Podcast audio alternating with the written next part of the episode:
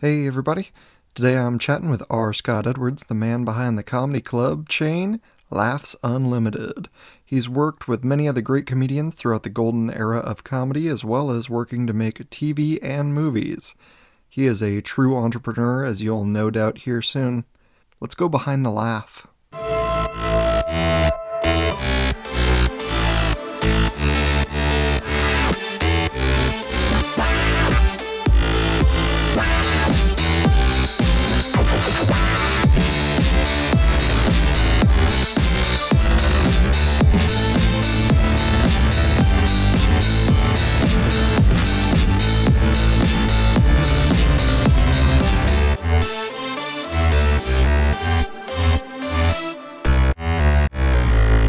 R. Scott Edwards, welcome to the show. Hey, it's so exciting to be here, Colton. It's it's you know the dumb enough podcast. I think you got the perfect guest. Woohoo!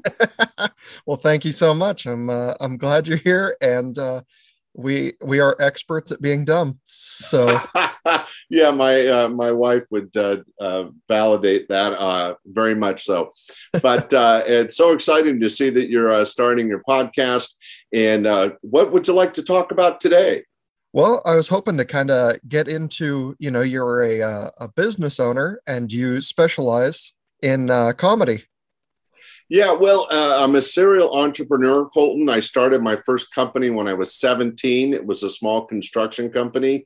Then I had a portable uh, DJ uh, music company. I actually played disco before the movie Saturday Night Fever. Don't hold it against me. Uh, but my third business, opening in 1980, before you were born, was Laughs Unlimited, and it was the 12th full time comedy club in the entire United States. It was right before the huge wave of stand up comedy, which hit about 83, 84. And I was able to ride that wave until 2001 when I sold a chain of clubs. I had built it up to three. And uh, but the club is still going. In fact they just celebrated their 40th anniversary. So i'm very proud of that. But uh, yeah a lot of years in stand-up comedy got a chance to work with uh, some of the legends of comedy and uh, been very blessed. Yeah that's awesome so i mean you started out it sounds like a lot of businesses you just get bored and you moved on or did you find a business that worked better for yourself yeah yeah my wife would say i get a little anxious while i while I own the comedy clubs. I opened up two restaurants and two art galleries. And then a little bit later, I actually owned a beach shack in Hawaii and a submarine in Monterey, California. And then after I sold the club in 2001, I had a travel agency for a few years. Then I went into the car business and I just sold an insurance agency that I started and built up for the last decade. So, you know, pick your poison. I've, I've done it all. Yeah, apparently. I mean, have you enjoyed it thus far? Oh, it's been a wild ride. Uh, I, when you're an entrepreneur, uh, first off, you can't use that title until you've been sued, which has happened to me several times. And you also can't use that title unless you've gone bankrupt, which I've done twice. So I've been fairly wealthy a couple times. I've been bankrupt a couple times. And um, it's been a wild ride, but a really fun ride. I mean, I've done things that only people dream about. And uh, it's all because as an entrepreneur, I put myself out there. I take risk. Yeah, it sounds like quite the highs and lows to have. Yeah, I mean, it is all part of the game. Uh, when you own a nightclub or a restaurant, somebody somewhere is not going to like something and, and, throw a lawsuit or two your way. The uh, bankruptcies were from me not being really great with money and sometimes overextending myself. For example, I talked about I uh, uh, helped build and launched a tourist submarine in Monterey, California, ran it for about a year and a half. It failed miserably, lost a bunch of money, and we ended up selling it to the Wrigley Gum family. And the boat is still running in Catalina. But those kind of experiments where you put a lot of money out and you fail, uh, it's all part of the game. I mean, as uh, Emmett Stone said, uh, failures are the stepping stones to success. So if you're not trying, you're not succeeding. And uh, failure is a part of that path. You learn a lot. Yeah, absolutely. And I mean, how many people get to say they own a submarine? exactly. Uh, or uh, the beach shack in Hawaii. I didn't quite lose as much money on that, but uh, that was really fun to own. I was in my uh, uh, late 20s, early 30s, and single. And I'm working this beach shack with this beach covered in young ladies in bikinis. It was a tough job. That sounds awful. How long did you do that for? Uh, that was uh, it was just an investment. I had a partner. He actually ran it day to day. I would go over to Hawaii three or four times a year and and give him a break and run it for a few weeks.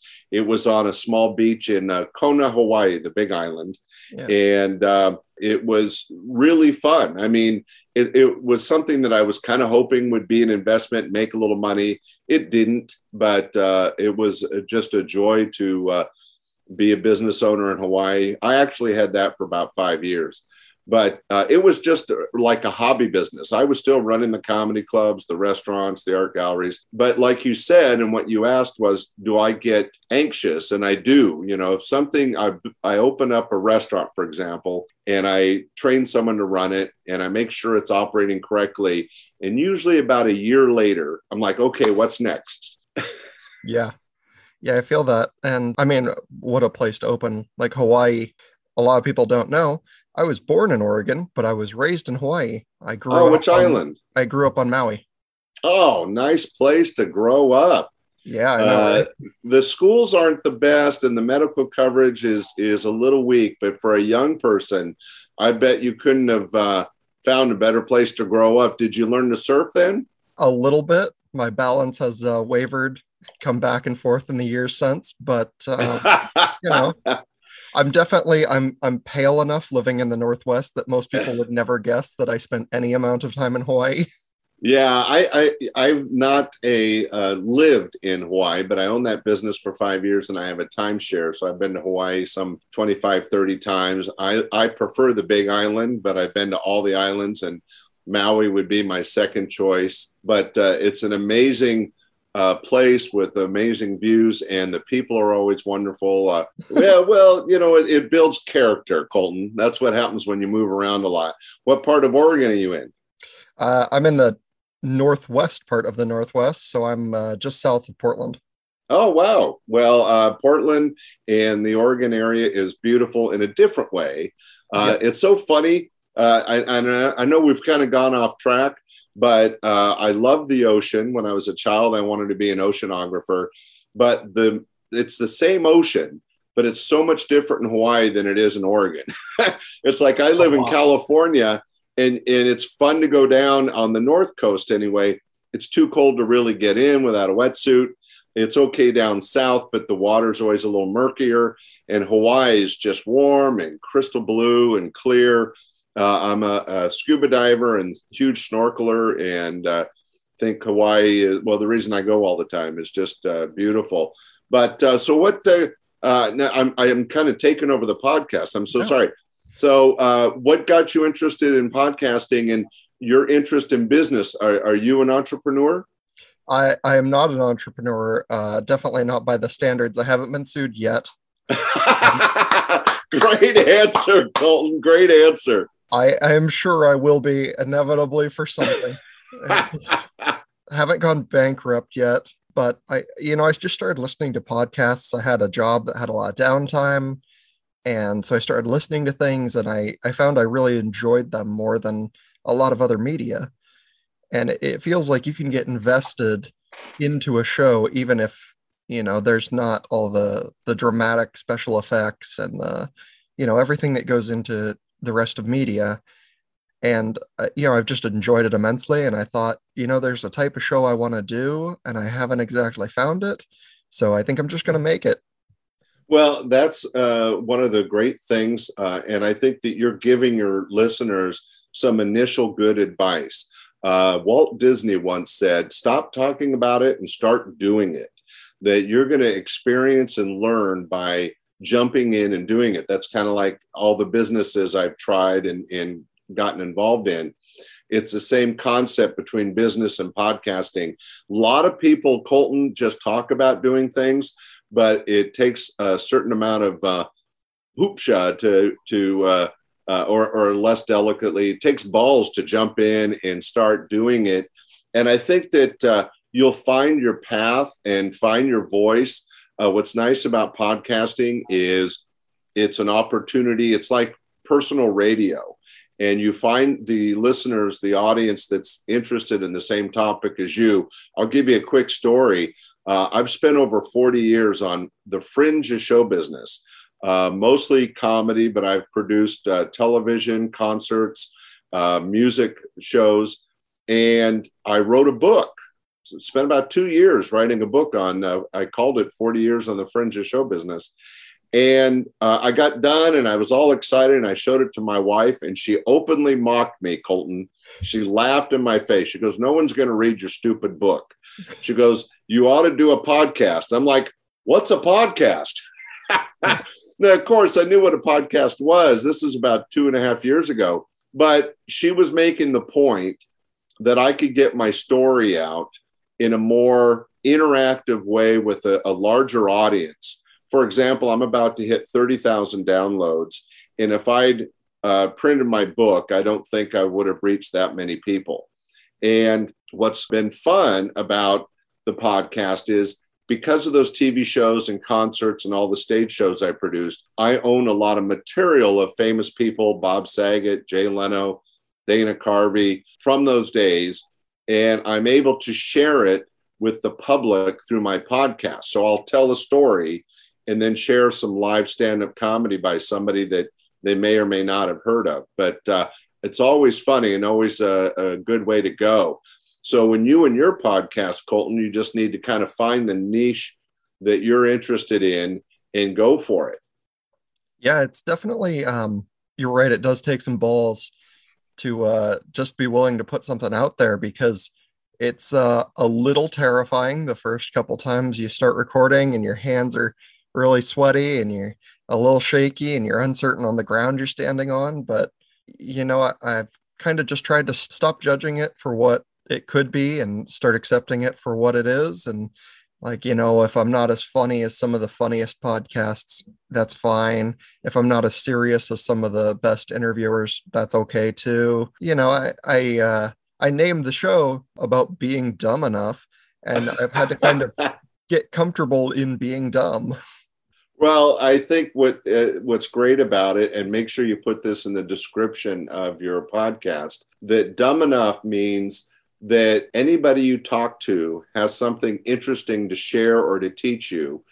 And that is, I think, a wise way to go. In other words, in a podcast interview, if you can share information with your audience and yourself that either entertains you or teaches you something or shares an experience that that might benefit you that's a great personal connection, not only for yourself but for your audience. And uh, I, I, think you'll you'll do great. And by the way, uh, the audience is very excited for you. Thank you.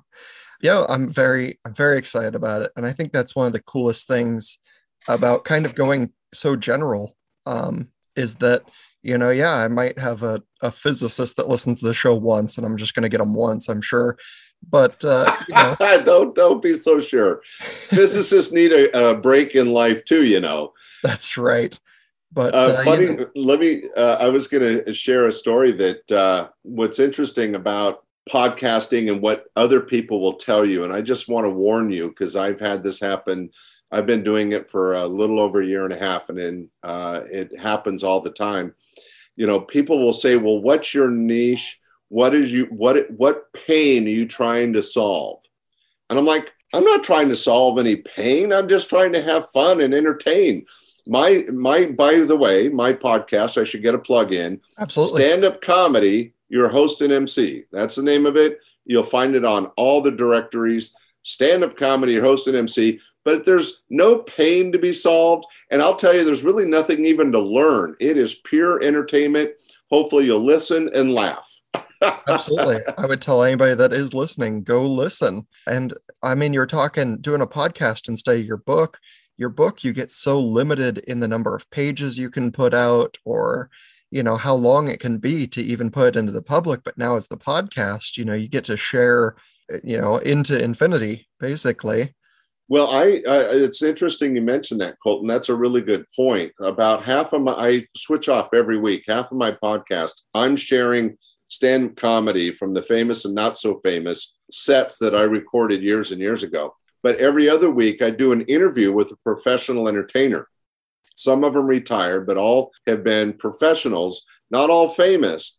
But those interviews are not only entertaining, but everybody's got a different story and how they got to the stage and what where the stage took them and what they've done since they've stopped going on stage. And those stories I've found for my listeners are, are very entertaining because they're sharing life experiences that you know somebody that works for the DMV or the county you know isn't going to have. Absolutely, yeah, and that's I mean that's another thing of the you know the day we live in, which is it's so so much easier to get yourself out there and get known that I wonder if it's accelerated people getting bigger in comedy or if it's accelerated kind of uh, how fast people just burn through comedians? Um, I think it's changed a lot. I feel really lucky that I was involved in comedy during the 80s and 90s because it really was a huge wave. It was like the rock and roll of the era. You know, people like Jerry Seinfeld and and uh, Yakov Smirnoff and uh, Harry Anderson came out of those days and ended up having huge careers. You're not seeing that anymore. Uh, you could be really funny on stage and you're still not going to get asked to be on the Tonight Show or some other show like they were back in that day.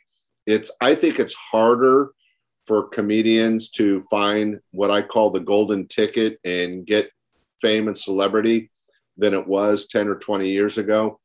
However, you're making a good point that because of social media, because of the internet, because of YouTube, and quite frankly, because of podcast, uh, somebody that's truly funny does have an opportunity to reach a much, much broader audience than just performing in a comedy club with 30 or 40 people each night, right? So you may not get famous, you may not make millions of dollars, but if you're consistently writing funny stuff and you can perform it through these and somehow get people to watch you through these various interactive venues, you know, like YouTube and, and podcast, you could build a kind of your own audience. What's interesting about the comedy of my era was that the club owners would build the audience and the comics got a chance to take advantage of that. And I think what's different today is now the comics kind of have to build their own audience. And it's much more challenging. And yet, as you pointed out, there's so many more venues or vehicles to uh, reach an audience than there were then. So it's it is an interesting uh, situation. Yeah, it's kind of a, a, shift in the normal paradigm where they've, uh, you know, like that's yeah, well said, Colton. Well said, Colton. Every once in a while, I have a, a good word that I like to plug. Have you ever um, been on stage? I have done some public speaking, but never like on a on a comedy stage. Um, I highly recommend it. And anybody in your audience that's interested in checking it out, my website's scottscomedystuff.com. Not very fancy, scottscomedystuff.com, but I have an online comedy course. I've got a membership where you can see videos of Paula Poundstone and Bob Saget and Dave Coulier performing live that you can learn from. And there's ways to contact me, and I can help people that are interested in getting on stage. But much like starting a podcast, Colton, which I think takes a lot of bravery and, and gumption to do, getting on stage is something I recommend everybody try once or twice because it is really scary. But once you do it, you find something new about yourself. And what it is, is when you're on stage, you're sharing with a bunch of strangers and their energy comes back at you. That's not always positive, but there's an interaction that is um, can be important or, or life le- like a life lesson. Is that a good term? Yeah. So say I wanted to get on stage. I do want to do it eventually, at least once. But say I want to, you know, how much do I prepare? You know, a set, or do I just try and deliver one good story? Well, everybody's got a local comedy club somewhere within them, as long as they're near a fairly good sized city. I know there's a, a couple in Portland, and all those clubs have an open mic. And you want to be prepared, but you don't need a whole set. You only need two or three minutes. And two or three minutes on stage is a long time. But if you you know, do your material in front of your family and friends, or you do it in front of a mirror and you kind of have it down. You know, getting up in an open mic once or twice will teach you a lot about yourself and also uh, kind of break through that uh, barrier of public speaking, which you've already done because you've done some public speaking. So you're halfway through the game right there. As far as the material, uh, just you know, if you bomb, you bomb. It's okay. That's what open mics are all about. But if you're prepared, you're going to do better than the guy next to you, right? Right. Yeah, and I, I assume there has to be a good healthy mix. Like it's uh, open mic night. The first guy might bomb, and maybe that helps the second guy out. And then that second guy doing well makes the third guy a little uh, harder to, to do his or a little easier because they're already laughing. Yeah, it's it's a mixed bag because uh, you want the audience warmed up, so you want somebody to get some laughs ahead of you. Uh, one of the things that's the most dangerous in stand-up comedy is, and this is sadly a lot of what's happened to comedy today, and I don't want to judge, but there'll be somebody that's just dirty and swearing for no reason. It's not funny, but they're trying to get that shock reaction from the audience. You know, went to the freaking store to get some freaking bread for my freaking girlfriend who's a bitch, and ho ho ho, you know, and the audience may react because that one, they're embarrassed, and two, it's a shock reaction, but it's not funny and that person's not going anywhere professionally. And for the next guy up, it's hard because now the audience has kind of been shocked. So you have to be either funny enough to overcome that, clean. By the way, that's the key. If you ever want to really do comedy as a professional, you got to be as clean as you can be. Yeah, there's a couple famous people that did it through uh, being a little raunchy, but the vast majority are TV clean, and I could throw out more names, but I've mentioned quite a few that that they're clean and they're consistent, and boom, they ended up being uh, on TV. Trust me, the guy that gets the freaking bread at the freaking store is not going to end up on the Tonight Show. Right? Yeah, nobody wants to hear that story uh, live on air. Right, right, right. Exactly. So there's a little comedy lesson, free of charge. Hey, there you go. Free lesson as long as people tune in. they can go to your website and they can get more lessons out of that. There you go, scottscomedystuff.com. It's where the funny people go. See, there you go. And uh, one more time on your podcast, because I've heard saying things three times makes it more likely for people to visit. So hit them. Well, there you go. You've done your research, Colton. So, yeah, if you want a good laugh and you have a few minutes, uh, go to stand up comedy, your host and MC. There's a new show each and every Sunday. But as I mentioned to Colton before the show, I'm about to produce my 100th episode. So there's a whole bank of uh, great comedy with some terrific stars. I've name dropped quite a few. There's many more that aren't famous that are super funny. And um, and then every other Wednesday, I do a little bonus short show where a comic will come on and tell a quick story or do a quick two or three minute bit. So lots of comedy, lots of laughs. And I'm not going to help you. I'm not going to solve any problems. If you're, you know, if you need that kind of guru, uh, I'm not your guy. I'm all about having fun. there you go. Are you preparing for that 100? You going to set off some fireworks or? Well, I thought maybe I need some advice from uh, a young man like you, Colton. So, um, my 99th episode, what I've done is I've interviewed 10 of my regular listeners and asked them what they like, don't like, if they have a favorite show, little three, four minute interviews.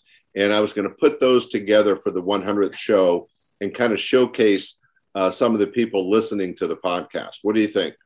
I think that's probably great. I mean, it won't be as funny as a regular show, but it, it might be interesting to the listeners, especially those that get to hear themselves. Yeah. I mean, just I know anytime I'm a listener and I've heard a show where they've, you know, broadcast another listener, it just gets you like a, a greater investment in what you're listening to because you're like, oh man, if I keep listening to this and I really like it and I get involved, like I, I might be on it. you're right, exactly. And uh, you, as the podcast creator, have that opportunity to do that with your listeners. So always make sure that you communicate via a direct message or the internet, uh, social media, and uh, interact with your listeners and find out what they like, what they don't like, and invite them to be a part of what you're creating. Because Colton, what you're doing is uh, basically, even though it's called uh, Dumb Enough, it's Colton's private radio station. And you have an opportunity here to share uh, entertainment, information, whatever you enjoy. And trust me, you'll find an audience out there that enjoys what you enjoy, and you'll be able to share that experience. And, and I think that's exciting. Yeah, absolutely. And it's one of those that I hope, you know, hopefully I get an audience that that likes to listen and they they grow steadily but surely. And then eventually I'm getting emails that's like, hey, he's not very famous, but I know this guy that's made shoes for 40 years. And I'm like, great, bring him on to talk about shoes. right. No, and like you said early on, you're being really smart and you're you have a broad topic that you can talk about anything from nuclear science to making shoes. I mean, uh, sadly, I'm stuck with comedy. I know that uh, that's pretty limiting, but uh, uh it is important to uh, share what all these different aspects of life. That's what uh, podcasting is all about. And Colton, you're starting off on the right foot. Thank you. And I wouldn't say you're stuck with pod with uh, comedy. I love comedy.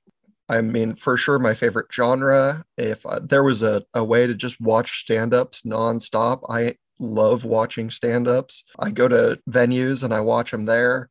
It's uh it's something I've always enjoyed and I thought for a while like maybe I'll try and do that and then I realized I'm not quite that funny. well, everybody should try it, and you're probably funnier than you think, and definitely funnier than the guy next door. But uh, you you've met the right guy. If you go to my podcast or my website and you enjoy stand-up comedy, you'll find a wealth of entertainment. Well, see, there you go. Maybe I'll go I'll go on there, I'll get some lessons, and then I'll do a, a bonus episode where it's just, you know, somebody in the crowd with a camera on me. well, you know what I'll do? Uh, I, I've written two books on being a stand up comic. I'll send you a free copy. Oh, wow. Thank you so much. Yeah, no, well, it's uh, uh, not a funny read, although it can be funny, but it'll teach you uh, a lot about the uh, ups and downs of being a stand up comic. Yeah. I mean, I'm I look forward to that actually quite a lot. Oh, my pleasure, and and uh, well deserved for a, uh, an exciting young man going into podcasting. It'll it'll help you out. So, speaking back to comedy, you were there for kind of you know the start of the golden era. Uh, I guess through the golden era of stand-ups coming up. What would you say are kind of you know other than trying to stay clean?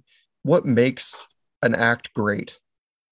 Well, I've had a chance to work with so many different types of comics. Robin Williams graced my stage twice. He was very hyperkinetic, high energy, really interacted with the audience, and they they joined in that energy and that that. I mean, he would end a set and he'd just be sweating profusely. He was really gave his all to his audience. And then there was Larry Miller, who, if you guys Google him, uh, Larry Miller's been in over 100 movies. Uh, he was in Pretty Woman as the suck up guy. But on stage, he would tell stories that would just have you riveted and laughing, but they could last 15 minutes. I mean, he was it was a whole different instead of you know Steven Wright, you know, joke, joke, joke. Uh, Larry Miller would tell stories and just have you riveted and laughing. Uh, you have Dana Carvey who could do impressions and music and was very funny. There, there's been so many. Bob Saget, by the way, who was uh, known as America's dad on Full House and then Fuller House, is a terrific stand up comic and musician. A lot of people don't know that, but absolutely filthy on stage. so you, you, you, can go uh, a couple different ways. Uh, Dave Coulier, who does a lot of cartoon voices, was uh, very entertaining. And, uh, and then you have everybody in between. The answer to the question, Colton, which is really good, is there's no one answer you have to every comic has to find their voice much like a podcaster you have to find how you're going to interact with the audience somebody like Steven Wright is very slow paced joke joke joke. Somebody like robin williams is going to throw 50 things at you knowing that 25 are going to make you laugh and they happen so fast the time in between just flies by and it's all one big you know giant laugh.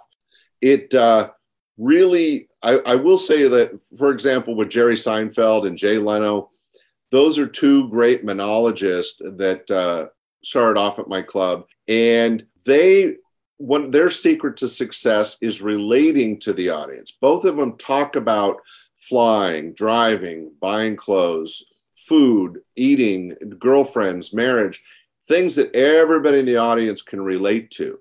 And that is a whole nother way to go.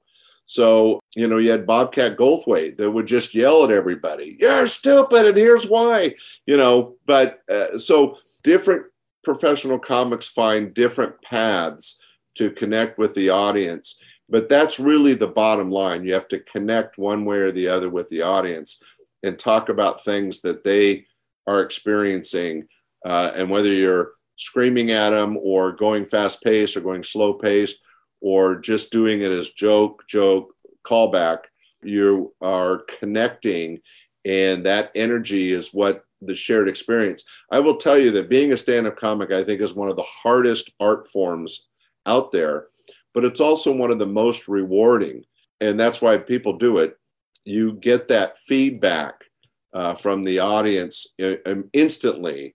And sometimes it's love, sometimes it's hate, but there's always going to be reaction. The very first comic ever to hit my stage, my very first opening act in August of 1980 was Garry Shandling, who went on to do movies and stage comedy, his own TV series. And he was one of those guys that was a little neurotic, but he would share that problem with the audience and they would like, oh yeah, I, I kind of agree with that, you know, and it was magical. Yeah. And uh, it seems like not to, not to jump back a whole ways, but uh, it seems like everyone somewhere has their Robin Williams story where they've interacted with him in some way. Somebody else I was talking to had gone to an improv that Robin Williams had showed up to, and they said it was him and their buddy on stage. And Robin Williams just started going off on his his tangent, and they said, you know, he went off for like 10 minutes, and about that time he realized the audience was only looking at him, and he turned and he looked at the other guy on the stage, and the other guy on the stage just went, and then what happened? well, it's uh, Robin was a power and an energy, and it's very sad that he's left us. But uh, when he dropped in, he dropped into my club once, and Bob Saget was the headliner. And Bob Saget was a big star. And when Robin Williams shows up, guess what? He's a bigger star. So actually, I had to pull Bob Saget off stage to let Robin go up. And it kind of bothered Saget. It, he didn't like that because he was doing really well with the audience. But I'm a producer. I'm all about giving the best opportunity, the best show to my audience. And Bob had already done a half hour, but I wasn't going to say no to putting Robin up, right? Absolutely. So, you know, I kind of got Bob off and put Robin up, and it didn't make uh, Mr. Saget happy. But trust me, the audience was blown away. Yeah, yeah, he's definitely you know a uh, a character that is, I think, I mean, missed for a, a very long time but he went to uh, the same rehab my grandfather did, right out near where I live. And he does a stand up about it later where he said, Yeah, I even went to rehab in wine country just to keep my options open. Great that you remember that. Yeah. Yeah, no, he he was definitely a special man, and we're we're all very sad that he's not with us, but he's left us a legacy of movies and stand up that will be around for uh, forever, I hope. Uh, one other quick story. I don't know how long you wanted to go, Colton, but this is this is something that your audience would not know, and this is long before your birth, so it should be interesting. All right. So in in 1980, there was a young actor who had just gotten his first sitcom, his very first show, and it was called Bosom Buddies. Okay. And he in that show he had to do some stand up comedy in character.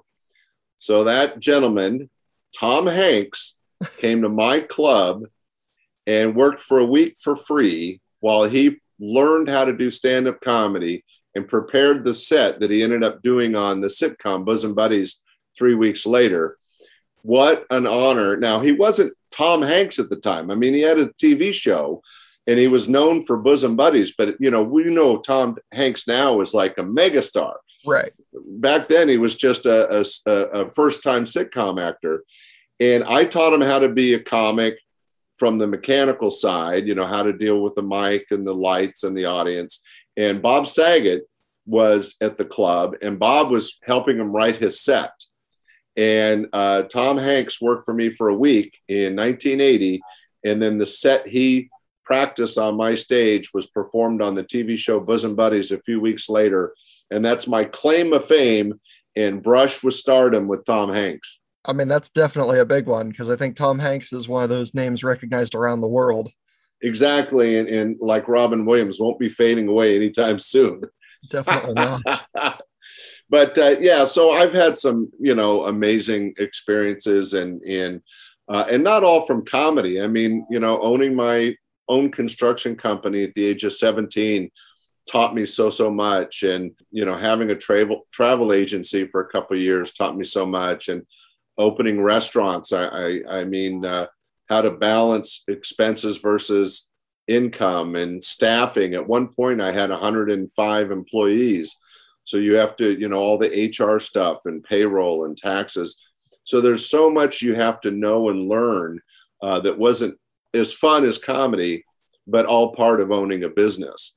And what's kind of nice now is i'm semi-retired. I'm still working but uh, i get a chance to focus a lot of time on my comedy site and my podcast and and it's a real joy and it uh, allows me an opportunity to meet young podcast creators like you. Thank you. It sounds incredible and you kind of you developed your own jack of all trades before you know there was a uh, a way to learn from others online you know you're like oh i'll just do it.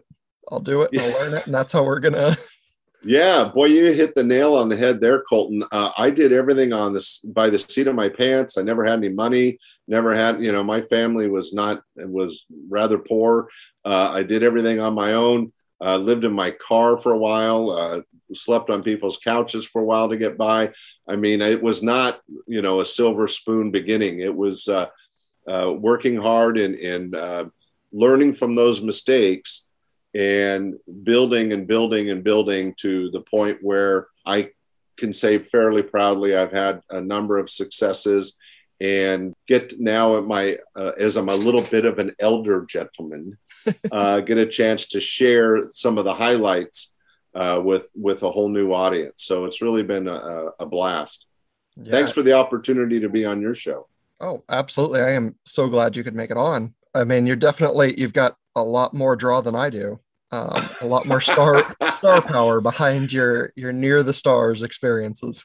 Well, I, have had a lot of experiences, uh, as they say, near the sun, but I have not got my own glow going much. I'm the guy behind the scenes, the, and I'm proud of that. I, you know, it's so funny, uh, Colton. This was brought up by a couple entertainers the other day because I emceed my shows six nights a week, 52 weeks a year for 21 years.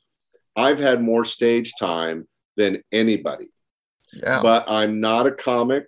I don't tell anybody I'm funny. I know two jokes, one clean, one dirty, and I am good on stage, but I'm just good with interacting with the audience, talking to the audience, and, and I'm a terrific professional MC.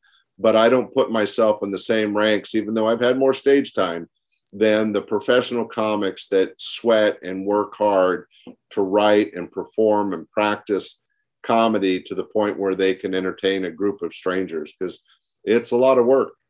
Definitely. But I mean, being that MC, you know, like I said, all those times for, you know, all those people, your voice is also burned somewhere into their brain and associated with at least one comedy. Well, it's funny because now that I'm doing the podcast, I'll reach out to them and I'll say, Hey, it's Scott from Laughs. And they all know me. Uh, and it's that's kind of a nice thing. And it's funny you mentioned my voice. Now, you and I have not uh, interacted before. So, this is the first time you've heard my voice. But uh, being on TV, radio, and literally thousands of concerts and stage shows, uh, I'm in Sacramento, Northern California. And I will tell you, I am recognized more from my voice than uh, this this pretty mug.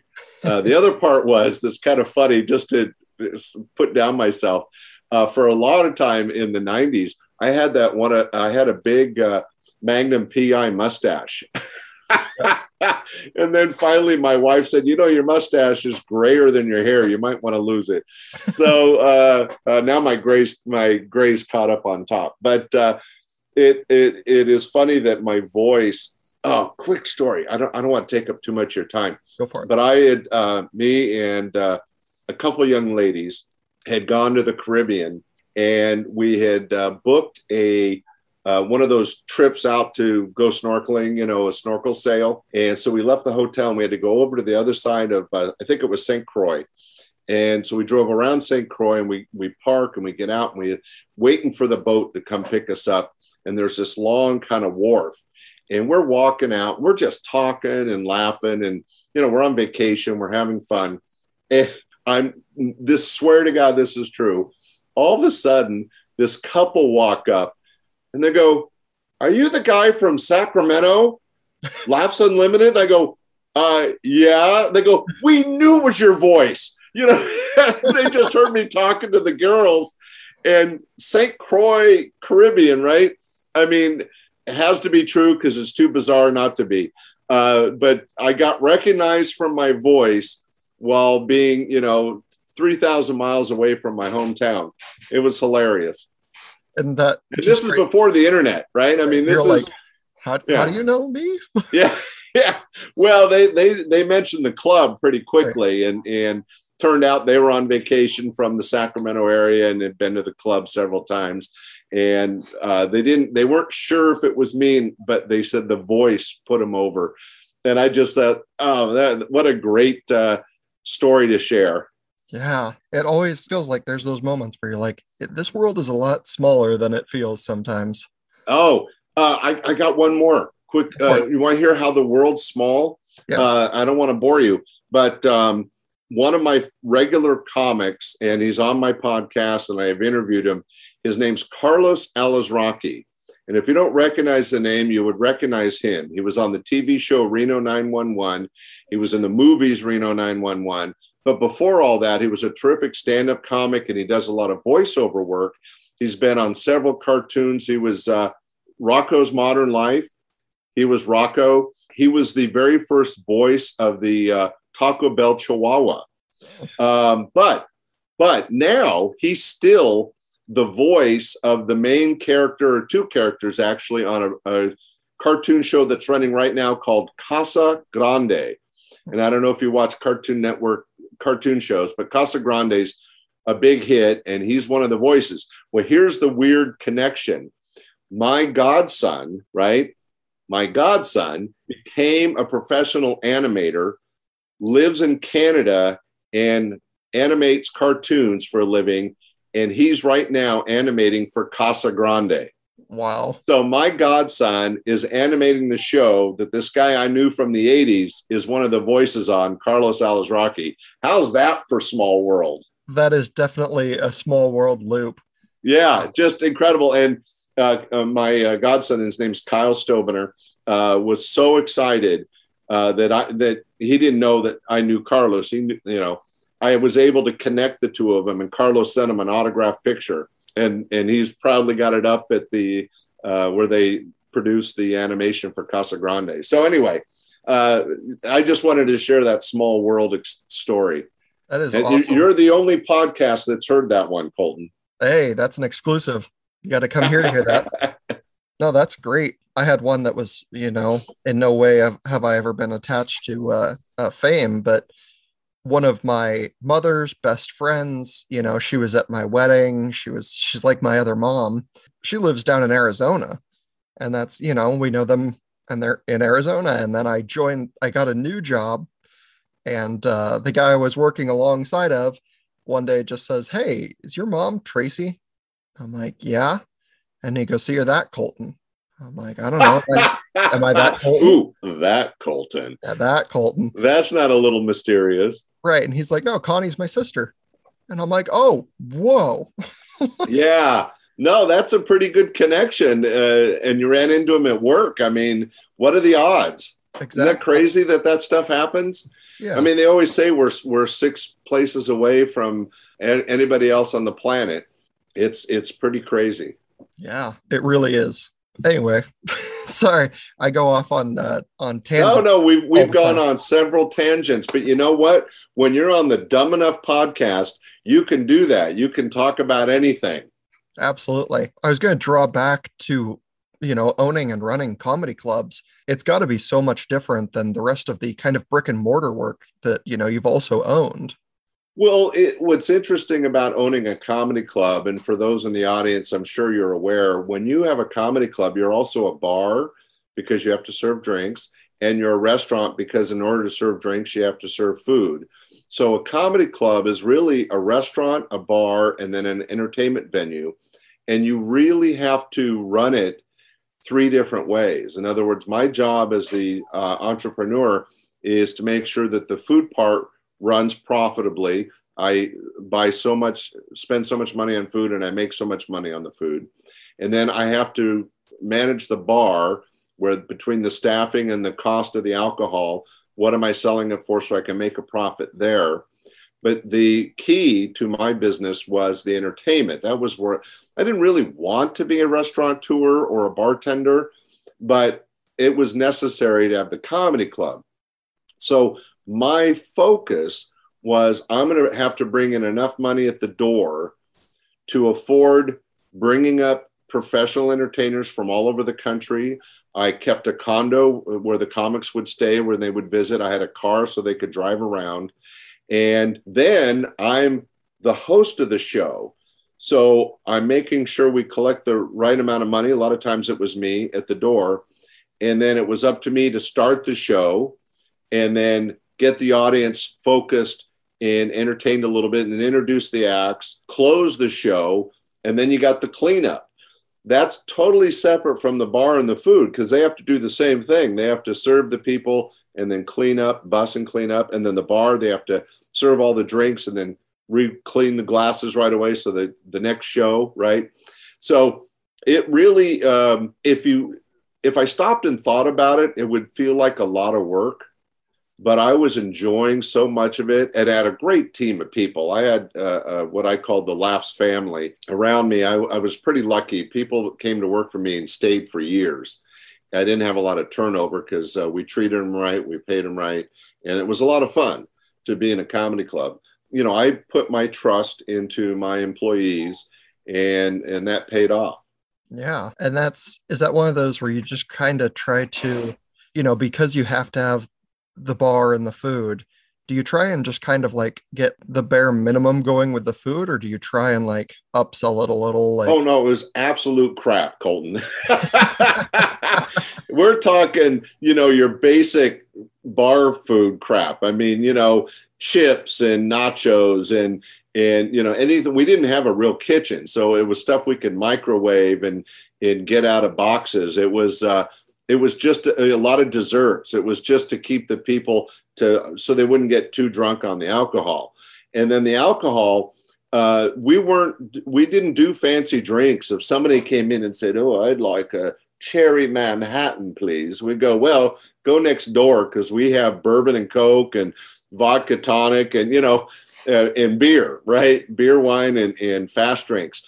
Because when you're uh, my room sat 200 people so we would literally seat 200 people in about 15, 20 minutes. We'd have to get them their first round of drinks before the show started.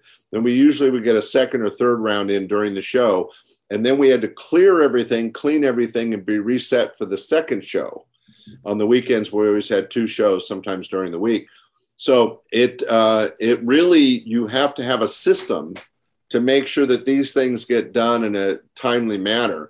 And what's interesting about what you asked, Colton, is when it comes to food and drink, if you're in a comedy club, it ain't fancy. Right. It is meant to be quick and dirty, and you just get it in, get them out, have some laughs, because they're really there for the comedy. I mean, nobody goes to Laughs Unlimited because, ooh, they got a great entree.